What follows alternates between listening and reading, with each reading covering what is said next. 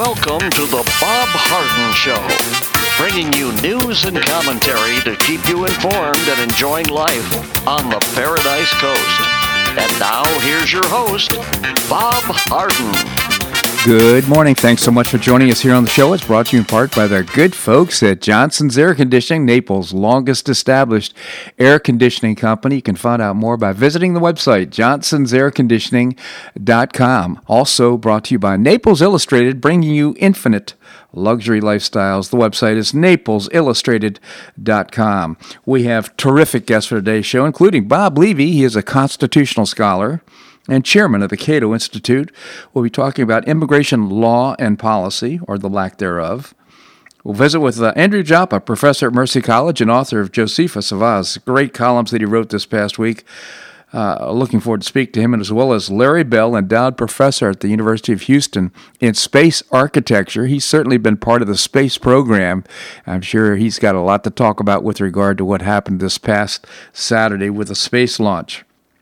It is June the 2nd, and on this day in 1800, John Adams, the second president of the United States, became the first president to reside in Washington, D.C., when he took up residence at the Union Tavern in Georgetown.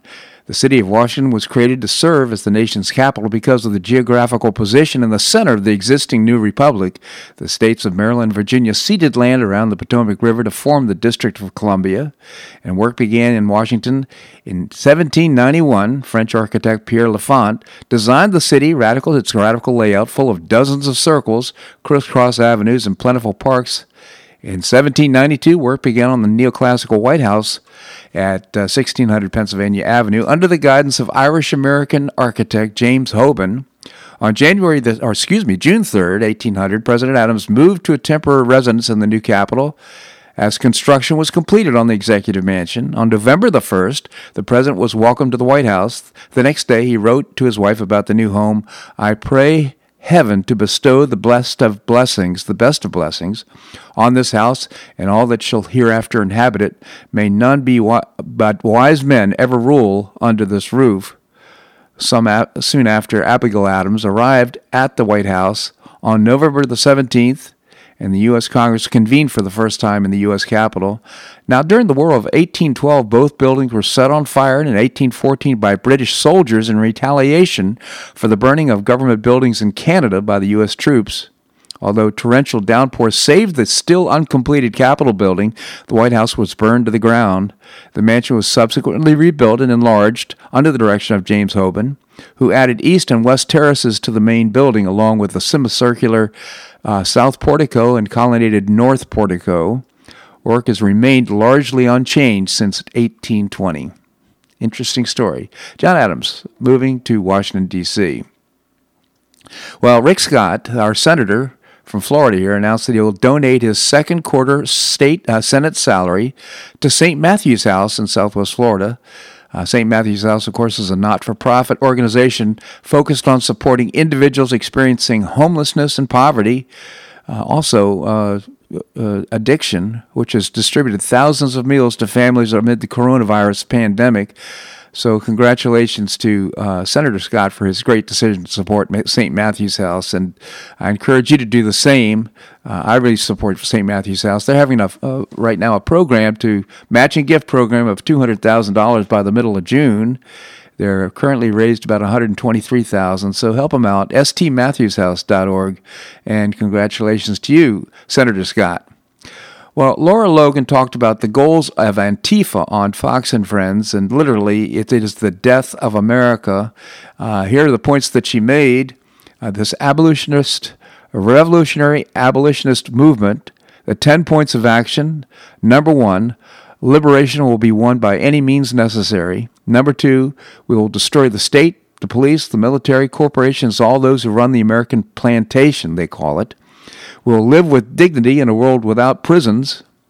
Uh, systems of punishment will be abolished. There will be no law to enforce and no money to protect. Revolutionary justice will be determined by those who are oppressed. There will be no government, no person or any group will have power over another. Communities will be make decisions about how they live and will make sure that everyone has what they need to live a dignified life. Land is not property, it is alive, communal, and must be protected. Alongside international comrades, we will destroy all borders with free movement of people everywhere. And number 10, militant net- networks will defend our revolutionary communities. Liberation begins where America dies. That is, those are the 10 points of action for this Antifa movement. Just to be clear, uh, some are saying, well, these are uh, looters and rioters, they'll go away. No, this is an uh, international movement, and we need to pay attention. I think the president is so right in focusing, dealing with, with this group uh, with real force. Now, on a local scene, this weekend we had some peaceful protesters in downtown Naples, about 350 young folks participating with four arrests for disorderly conduct and minor infractions. Yesterday, we had an additional 25 tested positively for COVID 19 and no additional deaths. I think this whole thing is dissipating, quite frankly. Uh, and uh, our governor, I think, has done a great job in orchestrating this when you consider what else is going on. Last night, we went to Dogtooth Sports and Music Bar to hear Mudbone. It was fantastic and great to be among people again and enjoying uh, good music and food. The S&P 500 and Dow Jones uh, indexes hit three-month highs yesterday as optimism about reopening of the economy after weeks of coronavirus lockdowns countered concern over more disruptions from the streets protests that have been spread across the country. Yesterday, the Dow was up 267 despite social unrest, and futures right now are up about 150. So, uh, continues to levitate. Uh, and uh, when I think about why, where else are you going to put your money? Uh, aside from in the United States or in the stock market, uh, interest rates, in fact, in some parts of the world, you actually have to pay to store your money at banks. So um, hopefully the economy will come back to support this levitating market that we have. Peaceful protests continued around the country, but so did the looting and violence. More than 5,600 folks nationwide have been arrested over the past week for a myriad of offenses. This, according to the Associated Press. Police officers across the U.S. were targeted in shootings and vehicular attacks as protests uh, continued in major cities for the seventh night, despite President Trump's vow to clamp down on violence. In St. Louis, uh, Missouri, uh, Monday night, four police officers were shot during protests. Can you believe this? Uh, one after another. New York Governor Andrew Cuomo on Tuesday slammed New York Mayor Bill de Blasio's handling of riots in his city, calling it a disgrace, and saying he has the power to displace the mayor, although he doesn't want to do it at this point. Cuomo spoke after a night of devastation in the Big Apple after protests in response to the death of George Floyd again devolved into riots and looting. Well, the protests didn't. Uh, these rioters and looters came in on the backs of these protesters, peaceful protesters, are two distinct and separate groups, in my opinion. Uh, 700 arrests were made overnight in New York. Uh, it's just an extraordinary thing that's going on. President Trump said New York has lost its uh, to looters, thugs, radical left, and other forms of lowlife and scum. The governor refuses to accept my offer of a do- dominating National Guard. He tweeted, "New York, it was ripped to pieces." Tweeted uh, President Trump. Well, I found this. Uh, this was actually posted by Dan Bongino, one of my favorites. If you have, his show is terrific. This is written by a New York police officer on the front lines. He says the world needs to know, and here's his personal message. After 32 years with the New York Police Department, I've never felt such disgust, hopelessness, and anger. Manhattan was occupied territory tonight. We were totally outnumbered by miscreants. They were brazen, laughing, and rampant. It was so prevalent there was nothing a police officer could do according to the rules and expectations of the Democrat Party. Our leaders took to uh, knees of solidarity with protesters during the day and then had a uh, pretty graphic description something stuffed down their throats at night. Zero leadership, zero courage, complete and utter pandering, and I heard the Bronx was even worse. I didn't hear one person say their name of George Floyd. It was complete anarchy and savagery. New York, uh, wait until you wake up and see the video of Manhattan. It looks like Iraq. If you don't beg Donald Trump to take charge of this, uh, these Democrat cities across the nation, your country will be lost, he said. The crap I saw today disgusted me more. I'm paraphrasing now. More than the crap I saw on 9 11. Wasn't even close. Going to bed. Good night. He wrote to uh, Dan Bongino, former uh, police officer, of course, and part of Secret Service. So that's one one police officer's message of what he's seeing in these liberal cities. Uh, here's an example of law enforcement that works. Speaking at a Monday press conference about his area in uh, Florida, Polk County Sheriff Grady Judd issued a harsh message to those who would riot and destroy the area under his supervision, telling them, if you come here to riot, to loot, to injure people, we're going to lock you up in the county jail before quick and warning that if they targeted residential neighborhoods, his message to residents would be I'm highly recommending that they blow you back out of the house with their guns. Just Judd started by asserting clearly and unequivocally, as a law enforcement community, I would like to say first and foremost that the death of George in Minneapolis at the hands of the police officer was outrageous. Had the police officer done that here, he would be have been locked up in the county jail by sundown. But Minneapolis is not Polk County. Atlanta is not Polk County. Los Angeles is not Polk County. I want to say unequivocally here that the community here has been absolutely, totally wonderful.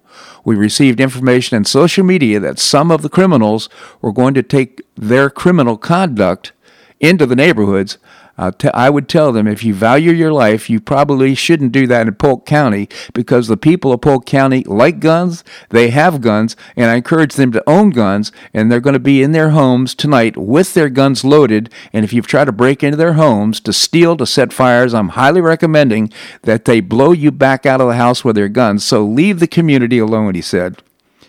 it's, see, that's that's good law enforcement. I mean, I'm guessing if you're in Antifa, you're saying, why don't we skip over Polk County and go someplace where like De Blasio rules? This segment of the show brought to you by the good folks at Johnson's Air Conditioning, Naples' longest established air conditioning company. Visit johnsonsairconditioning.com. Also brought to you by Naples Illustrated, bringing you infinite luxury lifestyles. The website is naplesillustrated.com. Coming up, we're going to visit with Bob Levy. He is a constitutional scholar and chairman of the Cato Institute. We're going to do that and more right here in the Bob Harden Show on the Bob Harden Broadcasting Network.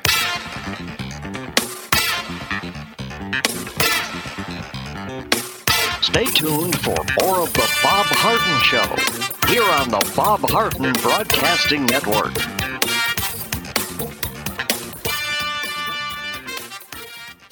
I'm Bob Harden, the host of The Bob Harden Show. One of my favorites for breakfast or lunch is Lulabee's Diner, providing great service, fabulous food, and a rockin' good time. Lulabee's Diner is a throwback to the 60s, complete with great music and a fabulous 60s decor. What I like best is a blend of great food, great value, and terrific service. Most of the friendly waitstaff has been part of Lulabee's for years. I enjoy the great choices for breakfast and lunch, and you'll find the menu has everything and anything to satisfy your taste. Lulabee's offers catering, party platters, lunch boxes, and more. Lulabee's Diner will quickly become one of your favorites for breakfast or lunch. No reservations are needed. Check out the website at lulabees.com and stop by Lulabee's Diner, open from 8 a.m. until 2 p.m. seven days a week week. Lulabee's Diner in the Green Tree Shopping Center at the corner of Immokalee and Airport Pulling Roads. Stop by Lulabee's Diner for fabulous food and for a forever cool rockin' good time.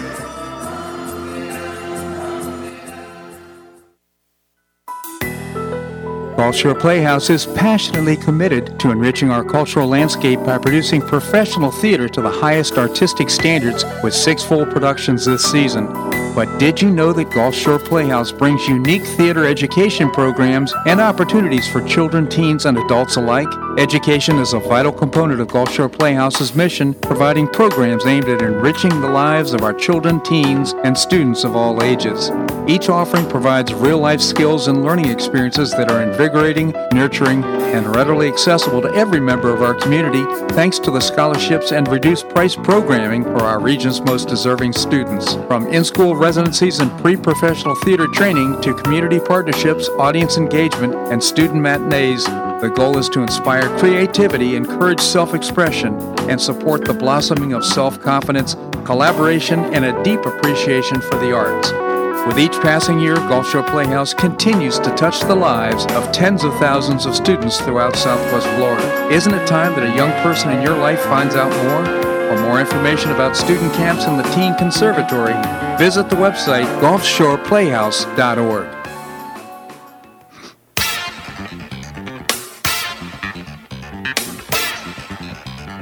Welcome back to the Bob Harden Show. And now here's your host, Bob Harden. Thanks so much for joining us here on the show. It's brought to you in part by Gulf Shore Playhouse. Just received that million dollar gift for its performing arts center that's going to be built in downtown Naples. Uh, tickets are available now for the next season. Great productions coming up. Visit gulfshoreplayhouse.org. Coming up, we're going to visit with Professor Larry Bell, endowed professor at the University of Houston in space architecture. Right now, we have with us Bob Levy. Bob is a constitutional scholar. He's an author. He's also the chairman of the Cato Institute. Bob, thank you so much for joining us. Great to be with you, Bob. Thank you, Bob. Tell us about the Cato Institute. we are a libertarian think tank headquartered in Washington, D.C., fighting off the demonstrations. Yeah. And uh, we're focused on private property, free markets, individual rights, and limited government cato.org, O-R-G. Well, well, we'd certainly like to see a lot less government uh, right now. But uh, so we're going to talk about immigration and immigration reform and immigration law. Uh, now, I would say the Cato Institute would identify itself as a libertarian organization. How would you characterize the libertarian view on immigration? Well, I think a fair recap would be uh, first that illegal immigration is a problem Second, that the problem has been uh, exaggerated and politicized. Mm-hmm. Um, third, that there are a lot better options uh, than the draconian measures that uh, that have been recommended by the current administration.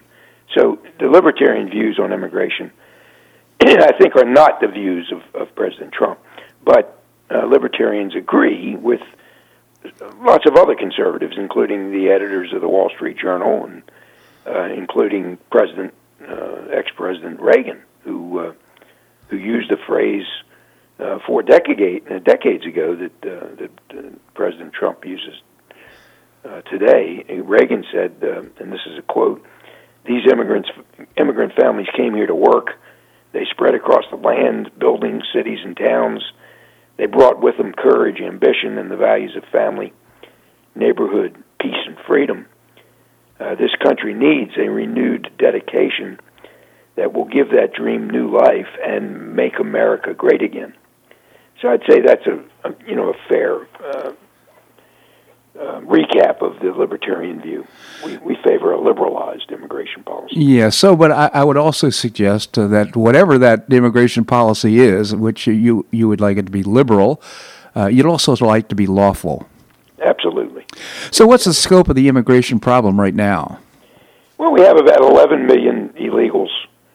Um, I think, despite uh, the surge went back when we had these asylum seekers, uh, the overall number apprehended by border patrol, uh, border patrol has been falling for decades, and uh, the uh, asylum seekers they they re- actually voluntarily present themselves for a hearing, so they're mm-hmm. not uh, illegals who might have been stopped by a wall. In fact, they they were entitled to present themselves for a hearing. Um, the share of our population that's foreign born is about the same as it is in Germany and France, uh, far below Canada and Australia. Uh, nearly 60% of our immigrants have been here more than 10 years. A third of them own homes. A third of them have children born here who are uh, by law U.S. citizens. Um, most of these folks arrive legally by car or plane, sometimes as tourists or students or uh, or just travelers, and then they violate our laws by staying too long mm-hmm. and uh, not reporting uh, periodically. So, according to the Department of Homeland Security, um, in a recent year, 170,000 illegals crossed the border but the same year, 630,000 uh, became illegal because they overstayed their visas, even though they came in um, legally. Yeah. So border control, not even a wall, would keep out folks that come in legally yeah. with valid visas and then overstay yeah. uh, those those visas. The net immigration of Mexicans uh, has been negative uh, for more than ten years, and Mexican border arrests have been declining uh, significantly to the lowest level in, in decades. So, you know, we have a problem, uh, but I do think it's been uh, exaggerated. Yeah, but you know the the people that you're referring to that uh, come here legally, uh, it's because of the convoluted laws that we have requiring them to go back and reapply. you know, That's exactly. make it very difficult for these people. So I mean, I certainly, but understand that uh, it's it's we have created the problem. Indeed, we have. Our laws really do need to be uh, overhauled root and branch. They are absurd, and they are so complex that nobody understands them. Yep. Uh, they require lengthy administrative and legal processes. Uh, they keep immigrants in the underground economy. Um, so we do need a, uh, I think, a total overhaul of our immigration policy. Absolutely. So, uh, yeah. Uh, the one one uh, statement and, and concern about among many Americans is immigrants are a net burden to taxpayers. Any comments on that? Well, aliens uh, are not entitled to welfare for five years, Mm-hmm. um, and illegal aliens are never entitled.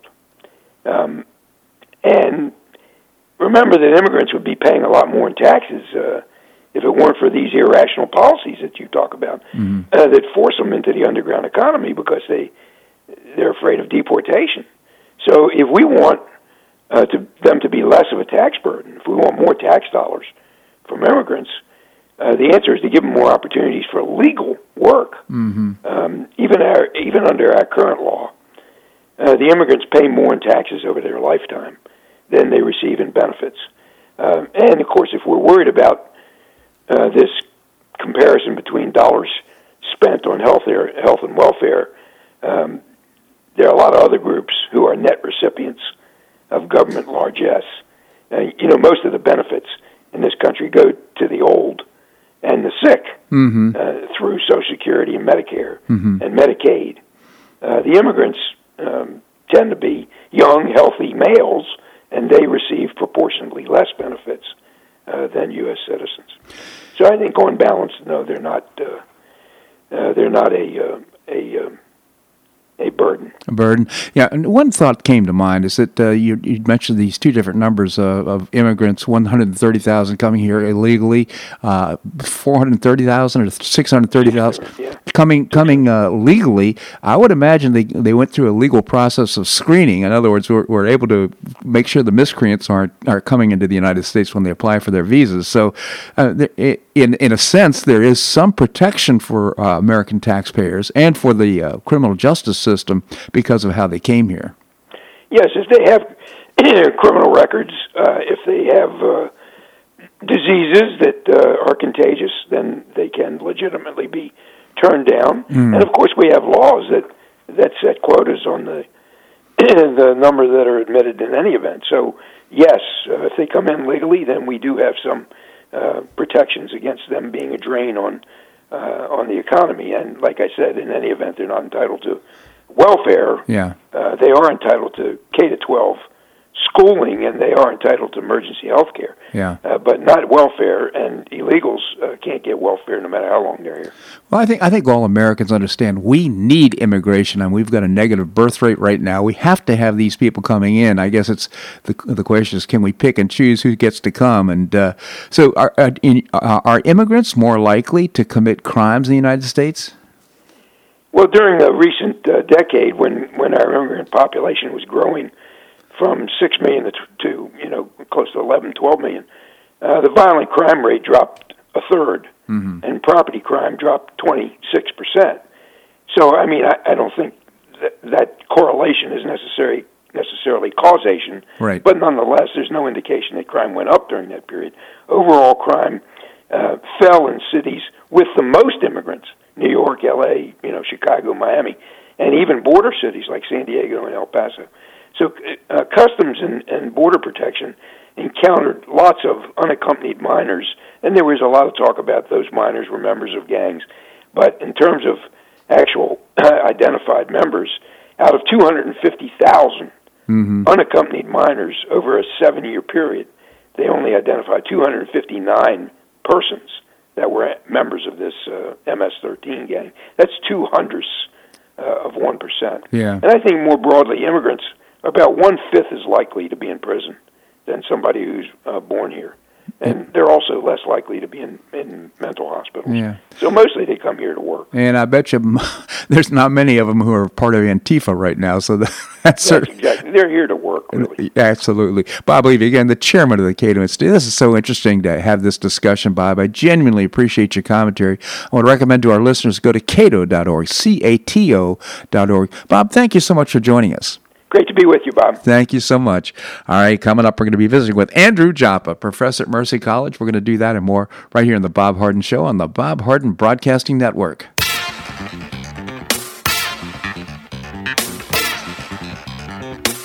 Stay tuned for more of The Bob Harden Show here on the Bob Harden Broadcasting Network.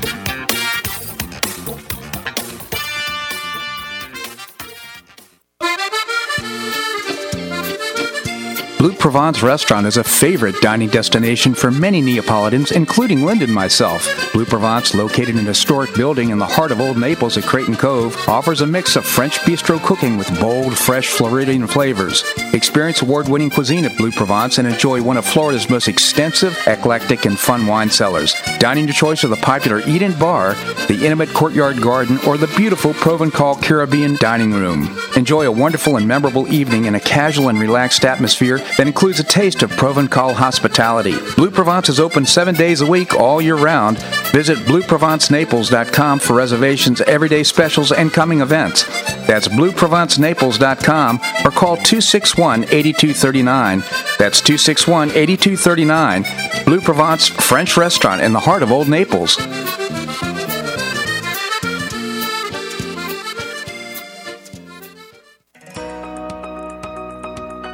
You have an extra auto you'd like to donate to charity? Maximize your tax deduction, support your favorite charity, and help a local child in need by calling Naples Auto Donation Center. Naples Auto Donation Center is a not-for-profit licensed car dealer. Just call NADC at 692-9840 and they'll take it from there. You get a properly documented tax deduction for whatever the vehicle actually sells for. Your designated beneficiary charity gets half the profit after fix-up costs, and the net revenue generated by NADC goes to Friends of Foster Children to provide tutoring and other enrichment activities for foster children the government doesn't provide. And NADC is also one of the few places in Collier County that sells inexpensive cars that actually run to folks who would otherwise not be able to afford one. It's a real win-win. Call Naples Auto Donation Center at 692-9840 or visit the website nadckids.com. You'll be glad you did.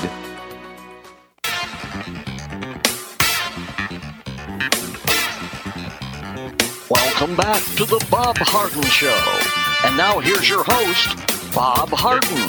Thanks so much for joining us here on the show. It's brought to you in part by the Foundation for Government Government Accountability. I proudly serve on the board, and I hope you'll check out the website, thefga.org.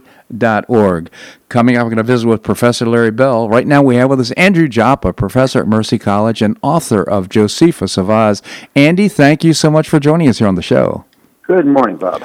Good morning, Andy. He wrote a couple of great columns uh, here uh, today. We're seeing private property, or this week, I should say, private property being destroyed.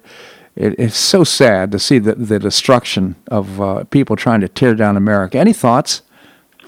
Well, property is not just some incidental part of our discussion, Bob. In many uh, philosophers' mind, perhaps the major philosopher's mind, property is the essential human right. Uh, if we go back to our uh, intellectual father, uh, who's often considered to be John Locke, mm-hmm. Locke held that a central political principle that rights and property are the basis of human freedom, and government exists to protect them and to preserve public order. So, in other words, it is not just an incidental, it is the critical component. Ayn Rand uh, offered uh, in the 20th century the right to life is the source of all rights, and the right to property is their only implementation. Without property rights, no other rights are possible. So as I look at this uh, wild, widespread uh, property destruction and the way it's dismissed as if it has no no significance, no importance, uh, is is an absolute uh, rejection of all we built this country on. Uh, property rights, and uh, I ran, if I might add another comment by Ayn Rand, she says, just as man can't exist without his body, so no rights can exist without the right to translate one's rights into reality, to think, to work, and to keep the results, which means the right of property. So it's, it's an essential part of this discussion. Uh, when we look at looting taking place, uh, if I speak just to looting, Bob, for example, uh, looting uh, during uh, times where there's no emergency or no crisis is considered to be simple theft. If it takes place during times of emergency or crisis, looting is a serious felony in which most states will have a 15 year penalty at minimum. In some circumstances, depending on the crisis, it can be a life sentence. So looting is not just something that is a, uh, uh, again, uh, once again, an incidental part of what's going on. Looting is in many ways considered one of the great crimes that takes place in a civilization. Uh, and again, uh, looting is being defended. The looters are being defended by the uh, by the media, by the entertainment industry, by uh, leftist politicians, and unfortunately by by all too many politicians on the right.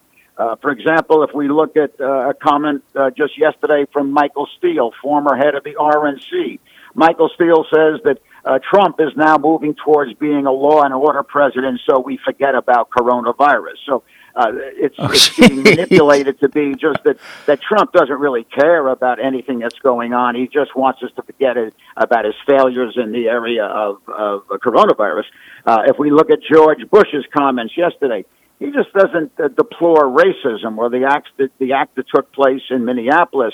Uh, he he describes it as systemic racism. In other words, George Bush is giving uh, absolute uh, validation to the basic concept that racism is integral to America, integral to our institutions, government and police institutions. Uh, absolutely outrageous comments with, with certainly no support that can be offered uh, statistically. And we'll, get to the statistical reality of all of this in a, in a second, Bob. Yeah, well, I, I, tell you, the, the statistics that I think the column that you wrote was uh, uh looking for light not heat.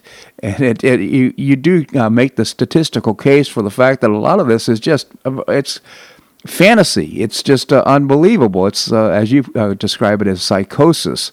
But uh, well, that that was another blog, and I think certainly we are in a state of psychosis. Certainly, if truth is being dismissed wantonly as it is, then that is one of the characteristics of, of the psychotic. If we go back to the Minneapolis incident, uh, certainly uh, uh, every fair-minded, decent person, when they saw what happened to George Floyd, found it to be abhorrent and, and, and horrible to watch, and right. for any human being to go through it, just unacceptable. Uh, and on the other hand, and I don't want to dismiss what I just said, but on the other hand, the presumption that Chauvin did that, police officer, ex-police officer Chauvin did that because Floyd was black, has no documentation. Uh, if in fact we look at the 15 prior uh, misconduct allegations brought against Chauvin, there is no racial propensity uh, shown in the actions taken by Chauvin in the past. Uh, he has been uh, described as having a very uh, severe and volatile temper. So it, merely because it happens to a black does not mean it happened because he was black. Uh, so there is this constant uh, movement when, whenever something happens to an African American to presume it happened because he was an African American. If we look at police statistics, which you alluded to, and uh, in my uh, in my column on uh, looking for light not heat, it deals with that. If we look at the, the number of police uh, f- uh, fatal shootings, the, the majority happen uh, to whites, and certainly they happen in just about the exact proportion you would expect, considering the level the level of violent criminal behavior that's being dealt with. Mm-hmm. If we look at the number of of bl- black homicides. Uh, almost 90% are committed by other blacks. Uh, if we look at the number of, uh, of unarmed shootings uh, of, uh, of, of, victims of the police, uh, the majority of those unarmed victims of police shootings are white. so I'm not trying to dismiss any of the, the issues that are being verbalized, but I would like to suggest that we have to look at the numbers here that uh, the police, for example, nationwide, have less than four one thousandths of a percent of, of, of allegations brought against them as having uh, uh, been involved with misconduct. Mm-hmm. So there is no proof statistically. And statistics are not everything, Bob, but right. certainly they should be something. They should be part of this discussion, and they're not even brought into play. This, this basic presumption that the police are racist, the police are, are violent with a, a specific propensity towards African Americans has absolutely no documentation within any statistic that are provided by by objective statistical accumulation. Bob. Yeah, uh, so I, am going to encourage our listeners to read your column. I'm going to post it later today, but it's uh, called "Looking for Light, Not Heat." All the statistics that you provide, I think, demonstrate clearly that. Uh, where's the proof? Show me. You know, what what is the old say? Where's the beef? It, there's there's uh, nothing to that really statistically uh, validates that, but there's all this. I'm going to call it white shame be you know somehow some way uh, white people are bad because of whatever. I don't understand what if actually there's a group of them sitting down and apologizing for being white my goodness what's going on? Look uh, it's white guilt and i i look i i feel for anyone who is damaged by by anyone uh, inappropriately and perhaps even more so when it's the police because they are acting in our name uh, but if we look at the, the incidents across America, police actions across America, uh, again, to, to, just to re- repeat that point because it's so important, there is no documentation that there is a general systemic racism uh, in the in the American police activity. So uh, I think we have to start to introduce real information and, and start to have our, our politicians uh, not not defend Chauvin because I don't think there's much of a defense for the uh, for the actions of Chauvin, but defend America. And right. uh, if you look at it, getting back to George Bush, where he describes it as systemic racism, just just an outrageous charge considering the uh, the nature of the uh, the society we live in, the actions that have been taken to uh, try to undo uh, racial problems, and uh, we, we've done a, a, an incredible job in in trying to produce the healthiest society we can. If we look at the problems, the problems are are certainly in the Democrat-controlled large urban areas. Uh, these people are, are in a dependency mode, uh, and and they are kept in that mode uh, willingly by. Uh, by, by Democrat mayors and in some cases Democrat governors. Yeah. If we look at the unwillingness of, uh, of the mayor of New York to bring in National Guard to control the uh, control the looting and the, uh, the the rampages that are taking place in New York City, um, you can see that he's re- he by doing so, by not taking action of that sort, he is in fact supporting the looters. Well, let me add at this point something that you might find of interest. The the head of the uh, New York City Sergeant uh, Benevolence Association, Ed Mullen, is a former student of mine. He got his major his master's degree in, in my program, and and Ed posted last night, and it's on American Thinker today. It was in the papers uh, yesterday. Uh, Ed says, "I know we are losing the city." We have no leadership, no direction, and no plan. Yeah. I know you are being held back and used as pawns. I understand. I am one of you. I am doing and will continue to do everything I can to protect you and the people of the city. So I'm asking you to please stay together and stay strong. Hold the line and protect each other. Stand shoulder to shoulder. Do not give up. Never give up. The New York police are being suppressed in their ability. Yeah. This is a 35,000 uh, person police force, and they are not allowed to use any of the weapons, uh, and I use that in the in the general sense of weaponry, uh, to control looting, to control mass crowds that are violent, uh, and this is all being done in support uh, in support of the uh, the looters, and uh, the focus is Antifa, but that is not the entirety of the problem. Uh, certainly, there's a high percentage of the the looting taking place with inner city African Americans. So we we have perhaps uh, a moment of what we might call rebellion, and I see so little pushback that it's uh, uh, it's it's outrageous to consider that we're allowing this to take place yeah. because it's giving further credence to uh, the potentials of these acts in the future. And I think it's uh, not a difficult prediction. I think we can predict we'll see more and more of these type of things as we go on. Absolutely, Andy. Hey, I want to continue the conversation with you. Can you stick around? I'll be here. Bob. All right, we're going to have more here on the Bob Harden Show on the uh, Bob Harden Broadcasting Network.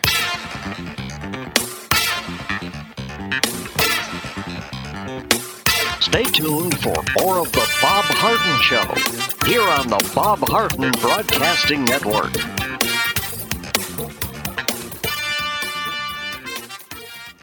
For the best in food and drink as well as great live entertainment, go to the Dog Tooth Sports and Music Bar. Formerly known as Weekend Willie's, the Dog Tooth Sports and Music Bar has terrific new local owners offering a great new upscale decor and a fabulous new menu. Linda and I are weekly regulars to hear live blues, but you can stop by anytime for great food and drink, to watch your favorite sporting event, or to hear great live entertainment five nights a week. The Dog Tooth Sports and Music Bar is located at 5310 Shirley Street, just off Pine Ridge Road. And it's open from 11 a.m. until close every day. Visit the website dogtoothnaples.com or call 431 7004. That's 431 7004. I hope we'll see you there.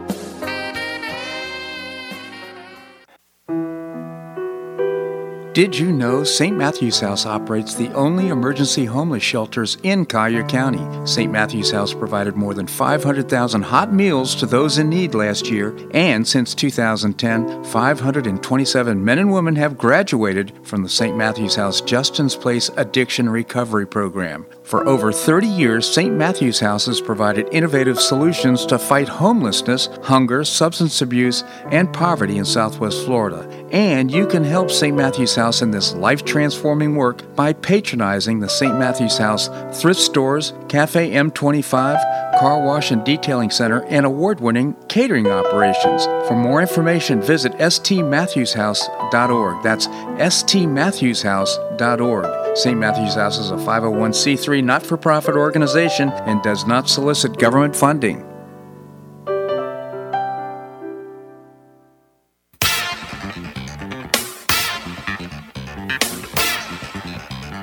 Welcome back to the Bob Harden Show. And now here's your host, Bob Harden. Hey, a little shout out to uh, Lulabee's uh, Diner at uh, Green Tree Shopping Center. They uh, support St. Matthew's House. You heard a commercial for St. Matthew's House. I hope you will support them and their businesses. They're all open for business right now, and uh, they do a great job of supporting the homeless. Go to stmatthewshouse.org. Coming up, we're going to visit with Professor Larry Bell. Right now, we continue the conversation with Andrew Joppa, a professor at Mercy College and author of Josephus of Oz. Again, Andy, thank so much for joining us. Good to be with you, Bob. So the, the thought comes to my mind that uh, right now it's very difficult to defeat an enemy unless you understand truly who the enemy is, and we're seeing such soft.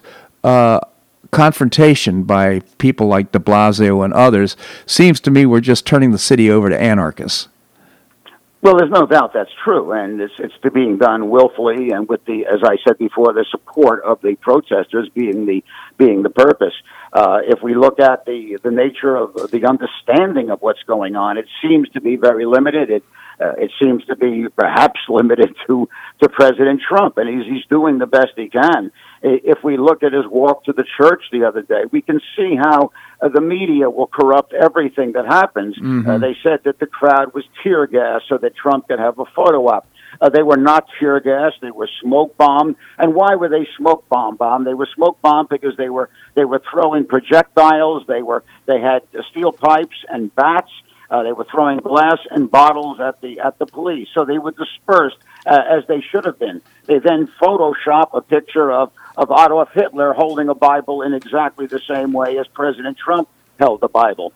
So here we are. If the question is who is the enemy, um, and I had to say one specific thing, if that was what I was challenged to do, I would say the media is the enemy.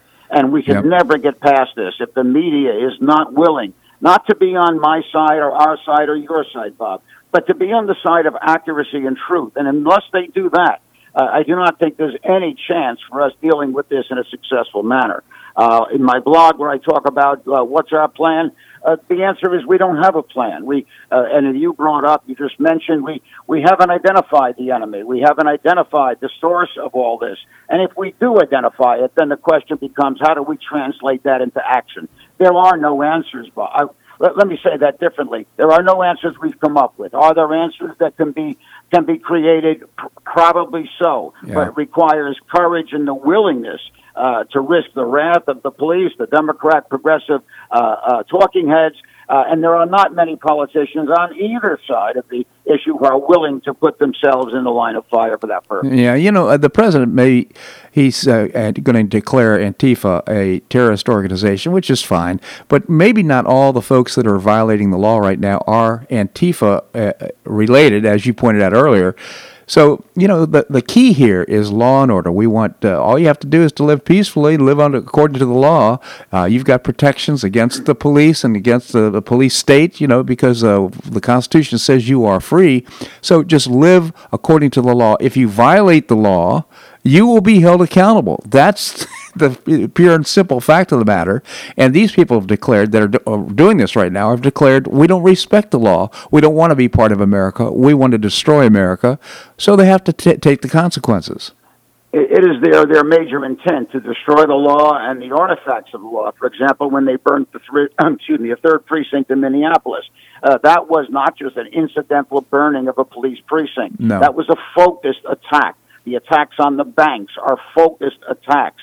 Uh, the attack on government facilities are focused attacks. Yes. They are attacking uh, the structure of government. They are attacking law and order. Uh, what I would like to hear and, and see happen, Bob, and I'm just is just wishful thinking, is have a position taken where uh, uh, a statement goes out to ask the decent protesters, those that are protesting with a, a, a true commitment to uh, to racial justice, uh, to uh, cease and desist for a period of time, so that the protesters that we see in the streets are can be isolated as the ones that are violent uh, that are damaging not only property but human life. There was a, a police captain shot recently who was uh, he used to be a police captain. He was shot. There were four policemen shot in St. Louis last night.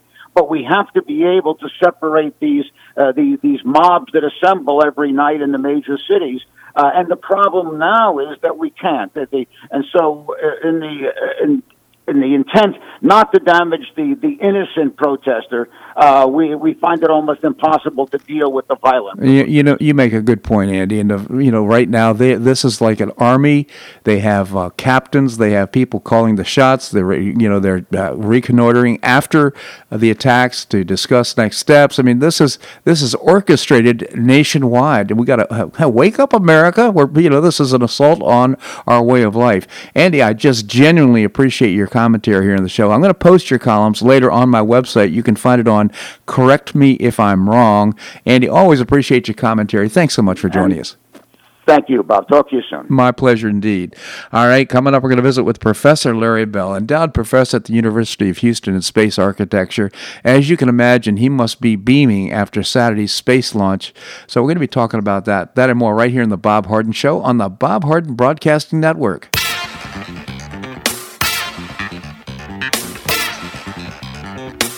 Stay tuned for more of the Bob Harden Show here on the Bob Harden Broadcasting Network.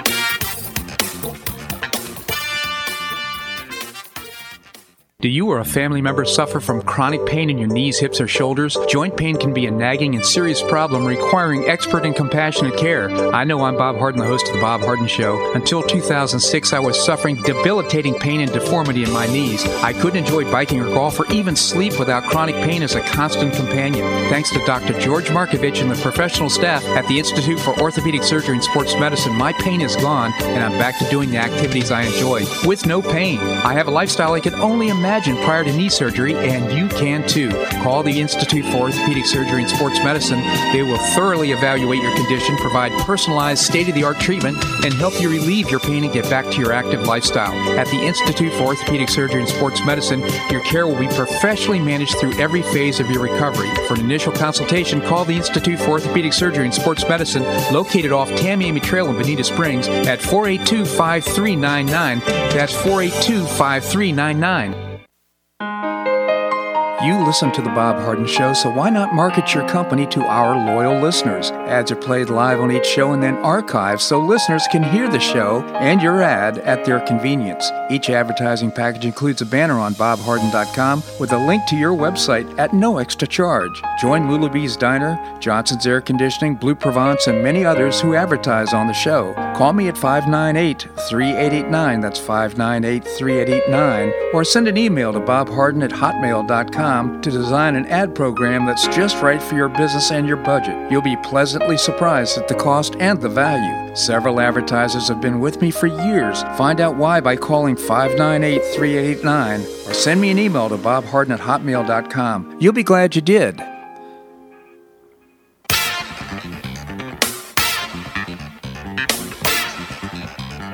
Welcome back to the Bob Harden Show. And now here's your host, Bob Harden. Thanks so much for joining us here on the show. It's brought to you in part by Gulf Shore Playhouse, bringing you professional New York style theater at its very best and great season of productions lined up starting in the fall. You can get tickets now by visiting the website, gulfshoreplayhouse.org. We have with us uh, Professor Larry Bell, endowed professor at the University of Houston in space architecture. He's the author of several books. His latest is Cyber Warfare Targeting America, Our Infrastructure, and Our Future. Uh, what a read that is. I read it. It's just fantastic. Professor, thank you so much for joining us here on the show. Yeah, Bob, thanks so much. Absolutely. And, uh, you know, obviously you have had to be so proud being uh, the professor of space architecture and playing such an important role through the years and what's with our space program. You must have been so excited to see what happened on Saturday.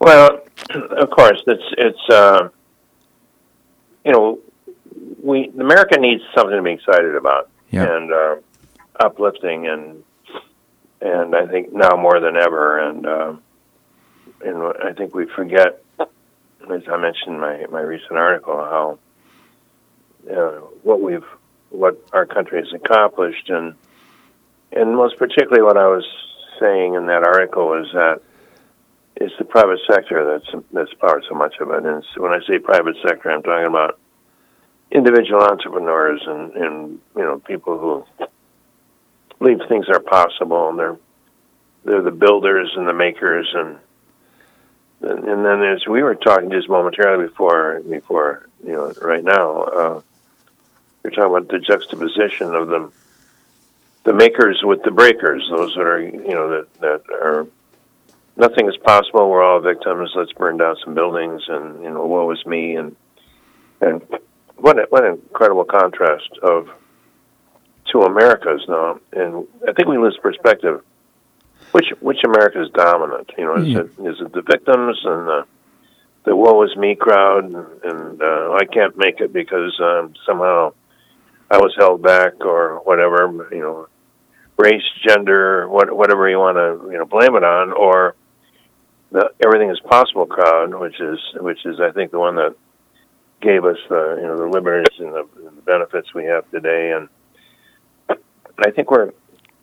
I, I think it's we're overwhelmingly the positive one, but I think mm-hmm. it's the other the other side of America that that captivates and dominates the media, and I think we have a gives us a very skewed view of who we are and what to expect, and we have a tendency to think all is lost because you know everyone is a victim and, and how, how terrible things are. But I think the real silent majority is the one that, that says, you know, hey, wait a minute, let's let's let's take a deep breath and let's let's look at let's look at what's positive and look at you know they're thinking about instead of marching or you know looting, they're thinking about how do I raise my family and how do I how do I progress in, in, in the world and how do I contribute something. Right. You know, Professor, I appreciated your column so much uh, because you are uh, fairly transparent with regard to your own role in the space program, which I found so enlightening and so inspiring myself. I just really appreciated it. I mean, you founded a company, it's co-founded a company that participated in the state uh, in the pro in the uh, space program. Uh, it must have been disappointing to see it shut down during the years of Barack Obama, but it's started up now. And as you pointed out, it's through free enterprise. It's the American character, it's the American spirit that's making this happen. Yeah, and when we when we started our company in, the mid '80s, and I did mention Neil Armstrong was on our board, and and and my partner was the chief engineer of NASA, who of the Johnson Space Center, who had so much to do with putting together the Mercury and Gemini Apollo program, but also you know the space shuttle program, Max Faget. And I have you know he passed away many years ago, but I, I have I have such profound respect and admiration for for Max and and our, and two other board members, along with Neil Armstrong, were the first two directors of the Johnson Space Center. Hmm. And that and that company grew, you know, through mergers and acquisitions, over eight thousand people. And uh, General Dynamics bought the company uh, back, you know.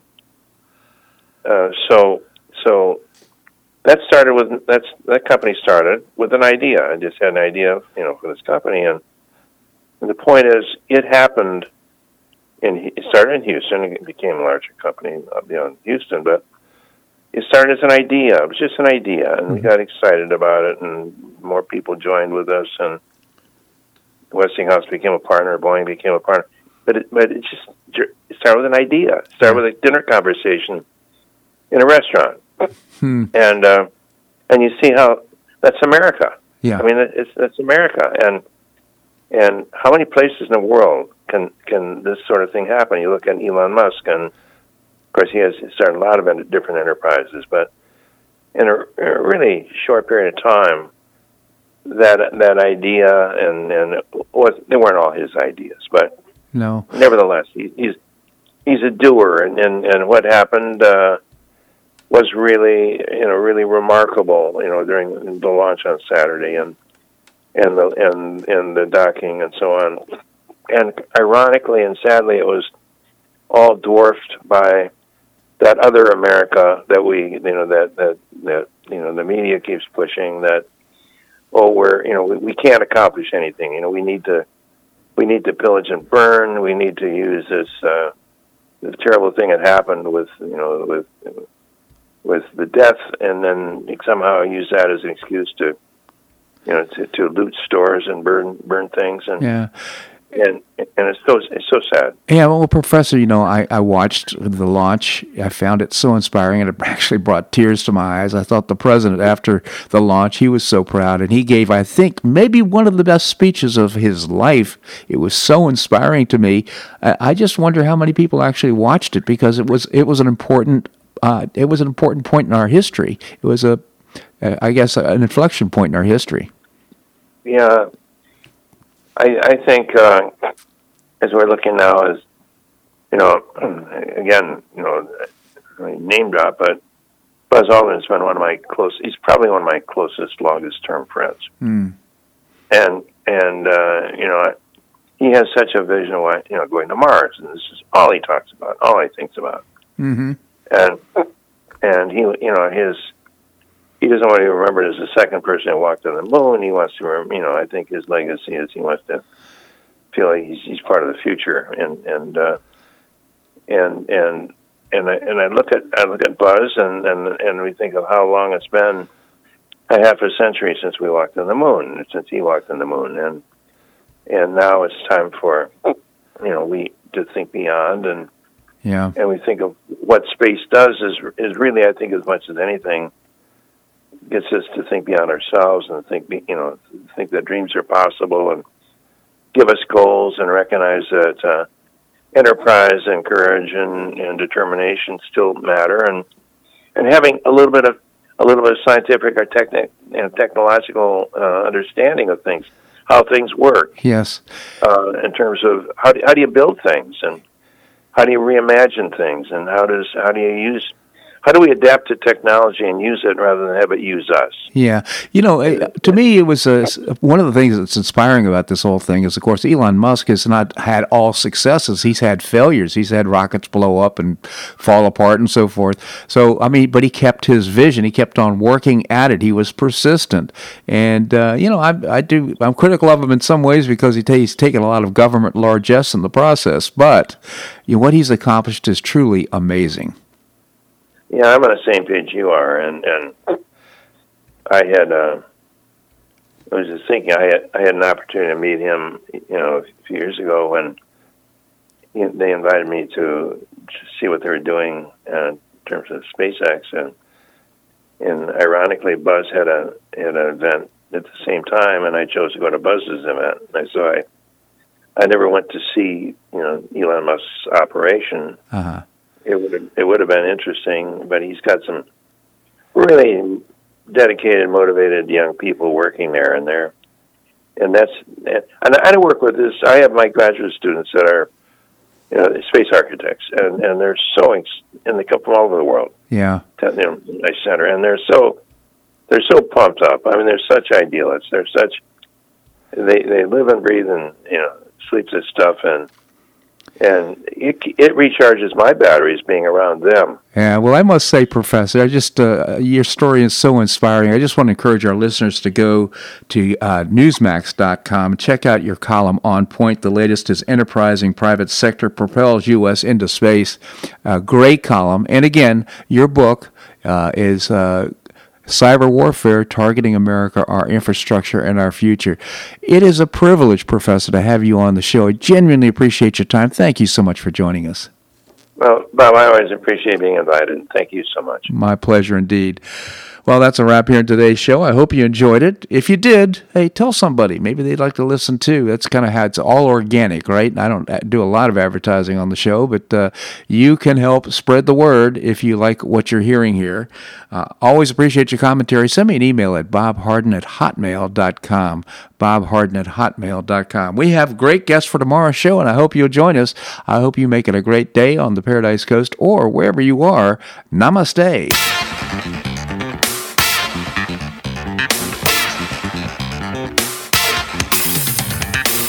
So much for listening to The Bob Harden Show on the Bob Harden Broadcasting Network. For more information and audio files of previous shows, visit www.bobharden.com.